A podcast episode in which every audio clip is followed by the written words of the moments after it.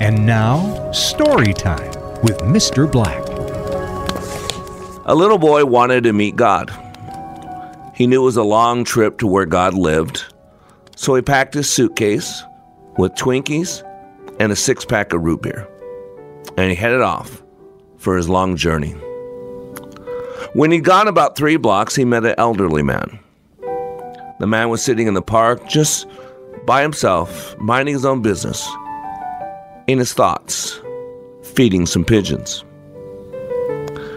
The young lad sat down next to him and opened up his suitcase.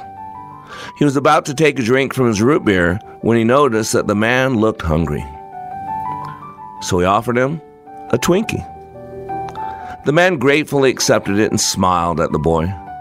Man, this man's smile was so pleasant that the boy wanted to see it again and again and again. So he offered him a root beer.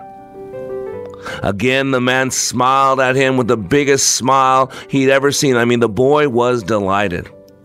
They sat there all afternoon, just eating, smiling, but never shared a word. As it grew dark, the boy realized how tired he was, so he got up to leave. But before he had gone more than a few steps, he turned around, ran back to the man, and gave him a huge hug. The man gave him his biggest smile ever.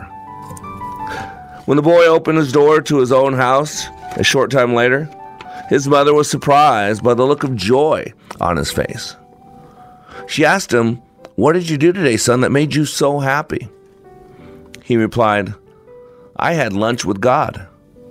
But before his mother could respond, he added, You know what? God's got the most beautiful smile I've ever seen. Meanwhile, the elderly man, also radiant with joy, returned to his home. His son was stunned by the look of peace on his face. Perplexed, he asked, Dad, what did you do today that made you so happy? He replied, I ate Twinkies in the park with God. However, before his son responded, he added, You know, he's much younger than I expected.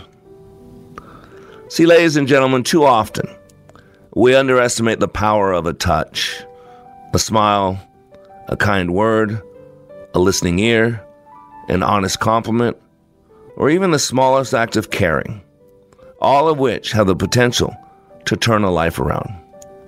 People come into our lives for a reason, a season, or a lifetime. It is our opportunity to embrace all equally. You know, the Bible talks about that we could have been entertaining angels, but not known. You've been listening to Like It Matters Radio with Scott Black, your source for inspiration, education, and application. Learn more and register for an upcoming class at likeitmatters.net.